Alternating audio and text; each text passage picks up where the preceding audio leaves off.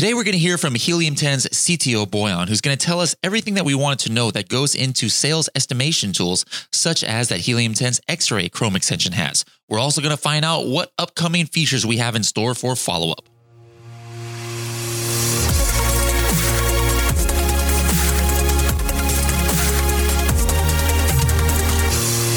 How's it going, everybody? Welcome to another episode of the Serious Sellers Podcast. Now, this is our third edition of Tech Talk with Boyan. Boyan is our CTO here at Helium 10, and he always brings us some great insight from the development side. And today I definitely wanted to talk about something that's been on my mind. I actually just did an AMA about it. It's about sales estimates. You know, a lot of different tools are out there, including Helium 10, that gives sales estimates as far as, you know, what sellers are doing on Amazon. And I think there's a mind shift, Boyan. You know, you and I have talked about this. That kind of needs to happen. And it goes back to one of your things that you've always tried to teach people in, in different aspects is ask yourselves why or what is your goal? You know, what are you trying to do? And a lot of times the questions that people are making is going to change if they have this mindset difference or shift, right? So can you talk about that a little bit first of all? You know, we see people coming out with different tools. They're coming out with different case studies, you know, for example, saying, "Oh, XX tool is XX percent accurate." Now, now here's Helium 10. Is this accurate? Now, you know, we've had X-ray for quite a while, but Helium 10 as far as I know has never come out with some kind of case study or, or some kind of comparison chart with other tools as far as accuracy of sales estimates. Now, why is that? other tools are, uh, and people look at the problem space and and, and it can be deceptively uh, simple so making that the sales estimate is essentially attached to bestseller rank bsr number so since bsr number is, is exposed by amazon when you look at the bsr when you look at your own sales in relation to that bsr you feel as, as a seller, you might feel that it's it's relatively easy to make that estimate, like how BSR translates to to number of sales. So BSR number is exposed, and and if you look into it, uh, it, it, the way Amazon uh, calculates BSR is documented publicly. It's not it's not on Amazon.com, but if, if you know where to look, you can you can see uh, you can find more details about how BSR is is calculated. So on the surface, it, it, sounds like trivial problem, and and now more people are getting into into data analysis and and uh, data science, and the statistical methods are getting more evolved, and the computational power is, is is cheaper. So so it seems like something that's that's really easy to achieve, and and it can be very deceptive. You look at your numbers, you look at BSR, you say, okay, it's so easy. I'll, I, am going to build a model that that's very successful and and, and has a high accuracy. The problem with sales estimation is not the model. The model that the science around that is is pretty subtle. So so that's the trivial part. The tricky part is is actually defining that problem space and and recognizing what needs to be estimated. So so let's say you have two products that with fairly stable BSR and you know sales for, for those two products. You you look at third product that that sits somewhere between the, the two that, that you're familiar with and and BSR of that product is is is right there. So you say, okay, th- these guys are, are selling this much. The problem is that that BSR is is not published. The history of BSR is not published by Amazon. So unless you have access to that historical data, you you won't be able to make that accurate estimation. And on top of that, even if you do have access to historical data, some products will will change categories. Some products will be merged. Some products will there'll be changes on, on the Amazon side and the marketplace side that that will make your history inaccurate. And that's where the, the estimation kind of falls apart. So if you look at the entire marketplace and you, you try to, to make that estimation, you're more likely to fail than to succeed on, on most of the products. So what we did, we focused on products that are relevant for our user base. So so Apple is unfortunately not our customer at the moment. So, so making accurate estimation on on uh, products that are in top ten or top twenty bestsellers for a specific category like electronics, it would be nice, but it doesn't really bring any value for our customers. So, what we focus on is is space between, let's say, BSR 1000 and and to 300,000. That's where most of the successful Helium 10 customers reside. If if your product is is, is not in top 200,000 you're likely not making uh, more than a sale or two a day. So to run internally, we do run uh, tests going all the way back to your question, like why don't we publish uh, any any studies? I can publish study today. I can run a study and I can make Helium 10 most successful tool out there. Obviously, I can do the same thing with five or six or 10 competitors. Publishing a study is is trivial task, and and internally we we have obviously we, we look at our competitors. We have uh, friends and family. We have some accounts and some customers that are that are helping us validate our models so we don't that that's another important point. We don't use customer data to build our model. So uh, so so that means we have tons of users here at Helium 10 but it's not like we're going into everybody's seller central account and checking what their sales are in order to build our model. That's pretty much what you're saying. You know we're not doing that right Correct. That would be that would not be compliant with the the intended uh, uh, use of, of that Amazon data, and and we don't really need that kind of data. We would have to build our model on on on subset of, of our customer data, and then we we wouldn't be able to validate the model uh, essentially. Uh, plus, it doesn't really scale because uh, you you need to build a new model for each category for each marketplace. So if a new mar- marketplace comes up, if if uh, all of a sudden you decide to to run an estimation for for baby category in Italy, we would need customers who are, who are sellers uh, who are successful sellers in, in Italy in baby category and they would have to have decent spread in those sales so so it's just not realistic to to do that again unless you're Amazon so instead, we build different statistical models and, and we do use our, our customers who are participating in the program to validate our results. So those those internal tests are, are performed daily and, and there's scoreboards that, that are showing our results and, and at this point we're fairly comfortable i'm fairly comfortable with what we have if i do spend time to create a study and publish that study, I'm essentially wasting my time and, and the reader's time. Obviously, I will not publish a study that, that shows somebody else's tool performing uh, better than my tool. So, sure, just let's pretend that the study is already out there and then there's a study and, and we did the study and published it and, and we're the most successful and amazing tool. It's just as valuable as no study. I, have been working, guys, with Boyan for a while, so I can pick up on his dry humor. Hope you guys basically understood that point, though, in case you guys didn't pick up on it. Rewind it 15 seconds if you didn't. But basically, what he's saying is like, you know, no other tool is going to go print some extensive study that shows that their competitors are more, you know, performing better than, than their tool. But it very well, you know, could be the case. So let's just pretend that, you know, we did make some kind of study like that well, what does that even mean? It doesn't mean anything because everybody knows helium 10 is not going to produce some study that's going to show, you know, helium 10, you know, coming in second or third or fourth place on, on accuracy. So, like, what's the point? Everybody knows that any study that somebody's going to put on sales estimations, they're going to be right there at the top. But, but again, that being said, where does accuracy play a role in the usage, Boyan? You know, because we're not just going to say, hey, yeah, you know, we're just going to throw any number as an estimate. You know, these are just estimates, so who cares? I don't want to say that accuracy is not important. Of course, it is important because, you know, like for example, if the actual sales are 50, you don't want to be in a tool that says it's 1000 because, yeah, you're going to make different decisions based on that. So, is there actually a line that you guys on the development team have as a goal as far as what you try and keep? You know, uh, I'm sure I'm sure you guys or the team test things internally. I'm sure every now and then you you may you know have mentioned there's some friends and family that that show the information so that we can validate the data but do you guys have a target that you work with as far as how accurate you want helium 10 numbers to be? So so in in data science like you don't want to it's called overfitting. So so you you're training your model on on some sample. Let's say you have 100 results and and you're training your model on on those 100 results 100 estimates 100 actual data this is sales data points you don't want your model to be 100% accurate on that data because that usually leads to greater error for, for when, when you build your model. So instead, you're trying to build a model that, that's relatively flat, relatively predictable, and you're trying to minimize the error without overfitting.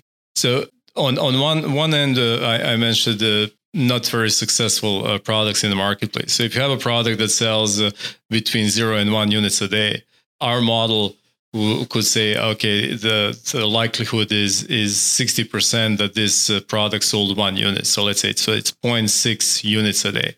we can round it up and say, okay, this product sold one unit on that day, or we can say now they sold zero. So, so that in, in terms of percentage, that that uh, margin of error is large. In terms of unit sales, uh, that that's uh, fairly insignificant. So when you look at the products like that, do they sell ten a month or or twenty five a month?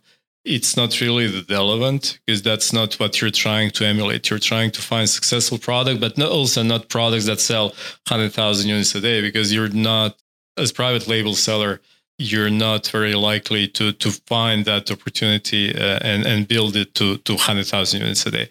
So so we focus on on that that part of the market where where products are selling let's say between 5 and and few hundred units a day and then we try to minimize average error.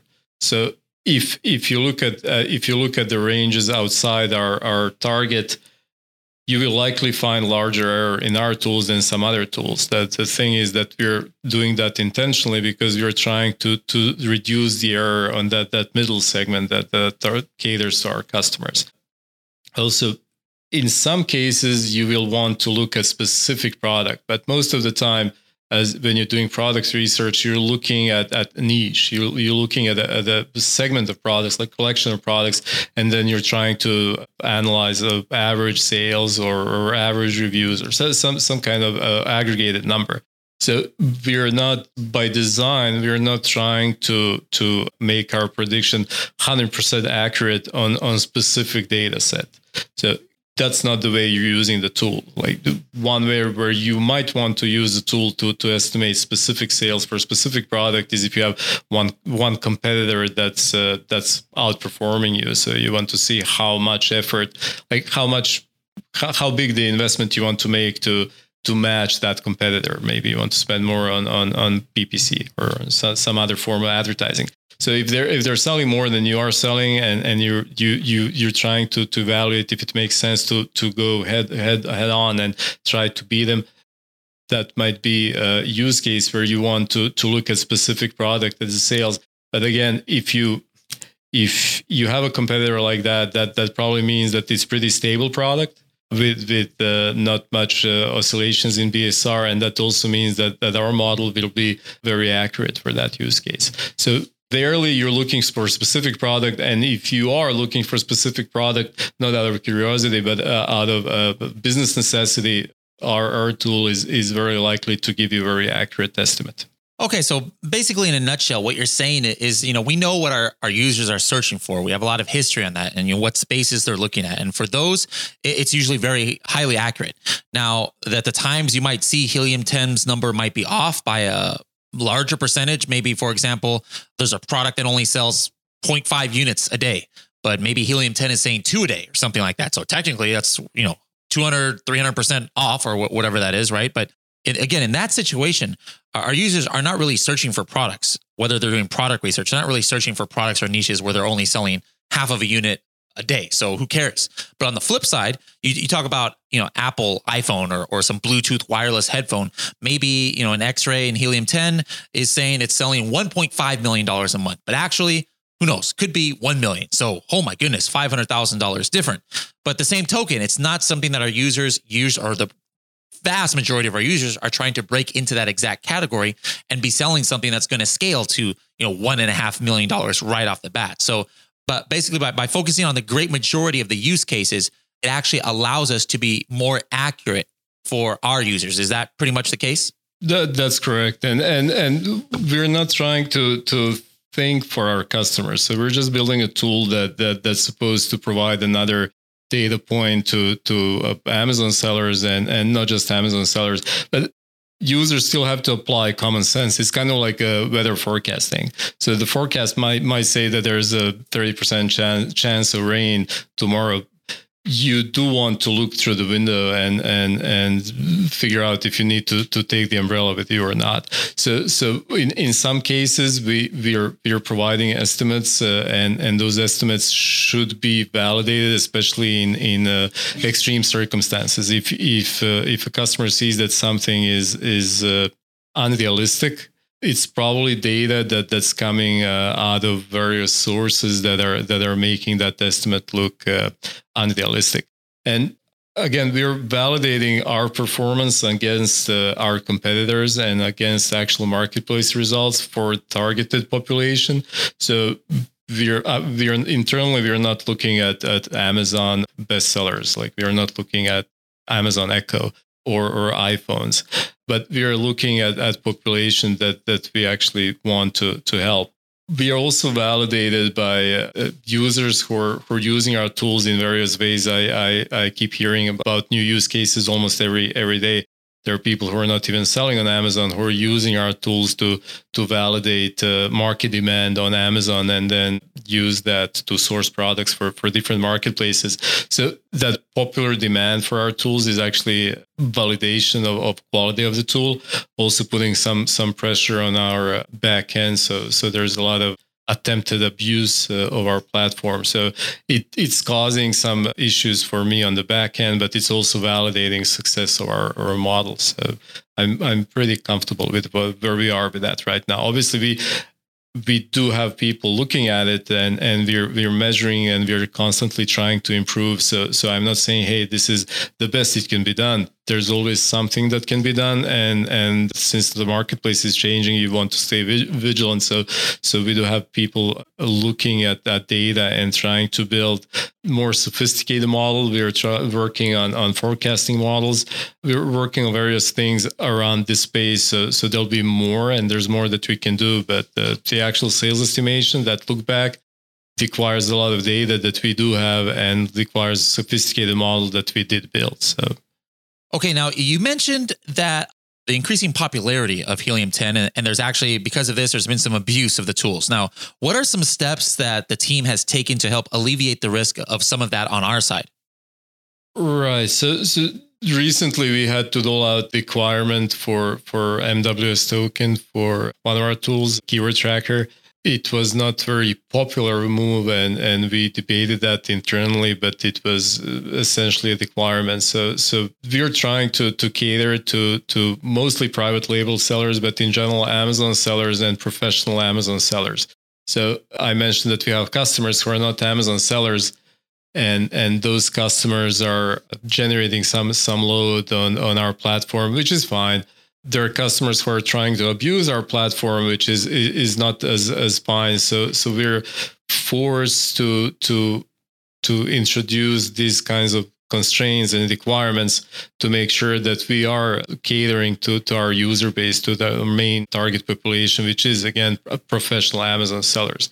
So if you're not professional Amazon seller, we have tools and we have uh, programs and training programs that are designed uh, to help you get to the status where, where it makes sense uh, for you to to register as professional Amazon sellers was like forty dollars a month, which is not insignificant, but in in the grand scheme of things, that that's the the, the amount of, of data that Amazon provides and, and additional services that you get access to with with that status justifies the investment. So so moving forward, we might have to do a similar thing for some of the other tools, mostly for, for that abuse uh, prevention reasons. In case of keyword tracker, we did not really we we did not require customers to to uh, select products from their catalog. So you can, if you're keyword track, if you're using keyword tracker, you can still do that. Uh, if you want, for whatever reason, track performance of your competitor, whatever that might be, you can still do it, but you have to authenticate uh, as a professional seller, and and that authenticates you as a unique customer to to Helium 10. So okay, so the companies who are like agencies or consultants. Maybe they don't sell on Amazon themselves. You know, Helium 10 customers who fall into those categories. Um, perhaps they just manage keyword research or, or keyword tracking for their clients. Now, they still can use our tool it's not like they have to be actual sellers on Amazon actively. They just have to have a professional account with Amazon, but they can go ahead and add any products to Keyword Tracker, whether it's on their account or not, correct? Correct. Yeah, okay. that's that's right.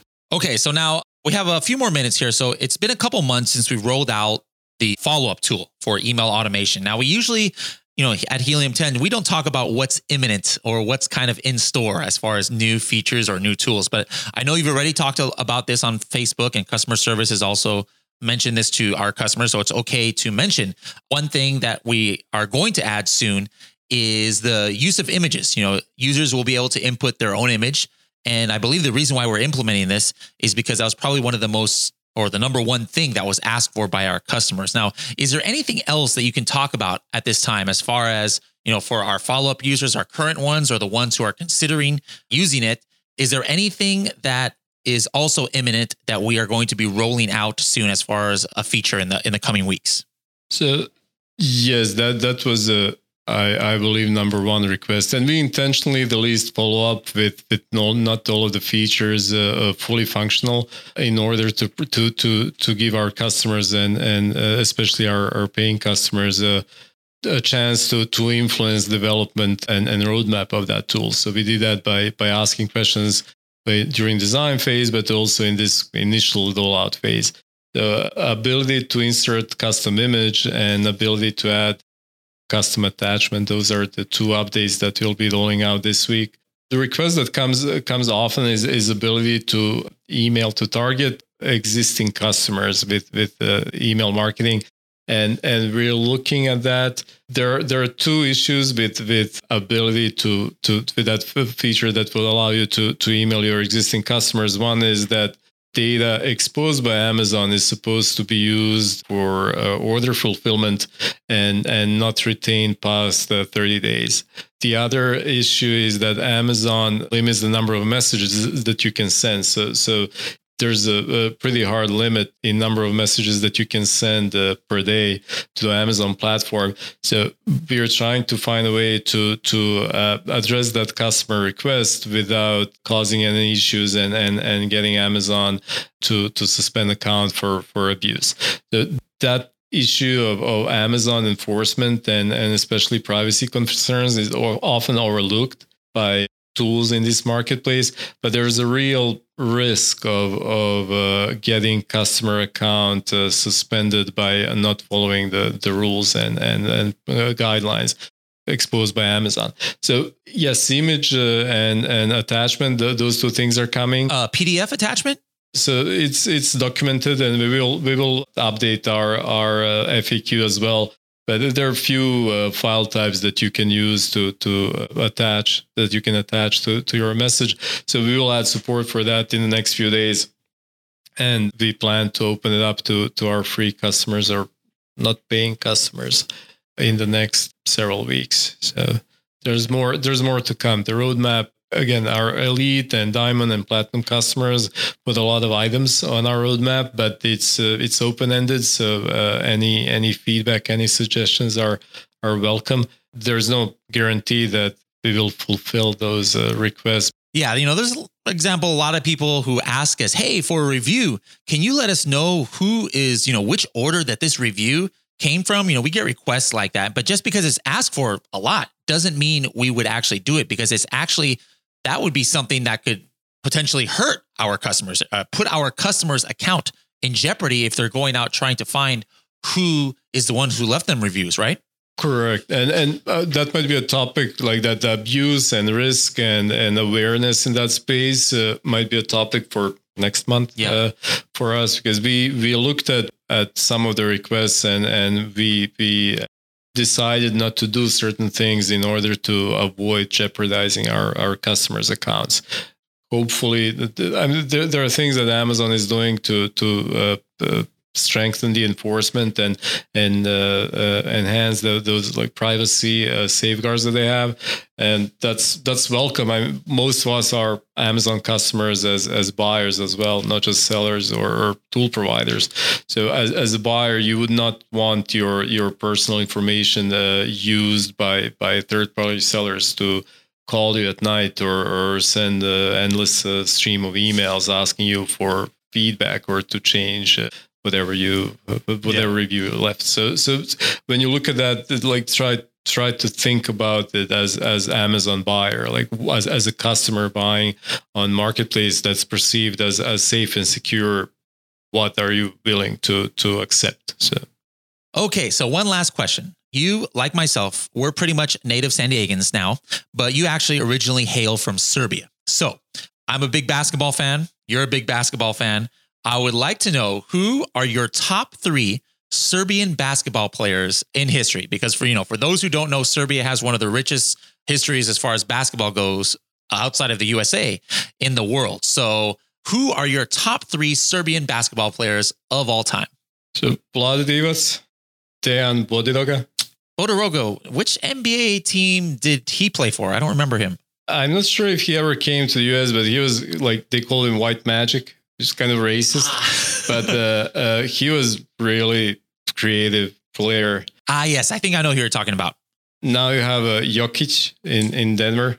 Oh, I didn't even know he was uh, Serbian. That's the uh, Joker, right? Yes. So, so those three guys will will leave a mark. There are a few other players that, that kind of have big personality that I like. You had uh, Sasha Djordjevic used to be used to play in US and mm-hmm. and Peja Stojakovic. Yep. So there are players that, that I like. There are players from that that part of the world that that left some mark, maybe even bigger mark.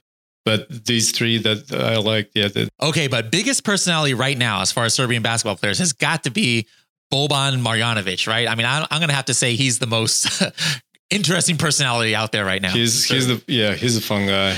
All right, so uh, thanks, Boyan, you know, for your time here. Actually, uh, anybody listening who is going to the upcoming SellerCon conference, you guys are going to be able to talk to Boyan about basketball or anything on the technical side as well. He's going to be at our social event and walking around the conference. So please look for a you know good-looking Serbian guy in a Helium 10 T-shirt, and it might not be Boyan though. Yeah, I'll be right next to that guy. He'll be right next to it. But anyways, Boyan, thank you as always for coming on here, and we'll be in high expectation of next month's Tech Talk with Boyan.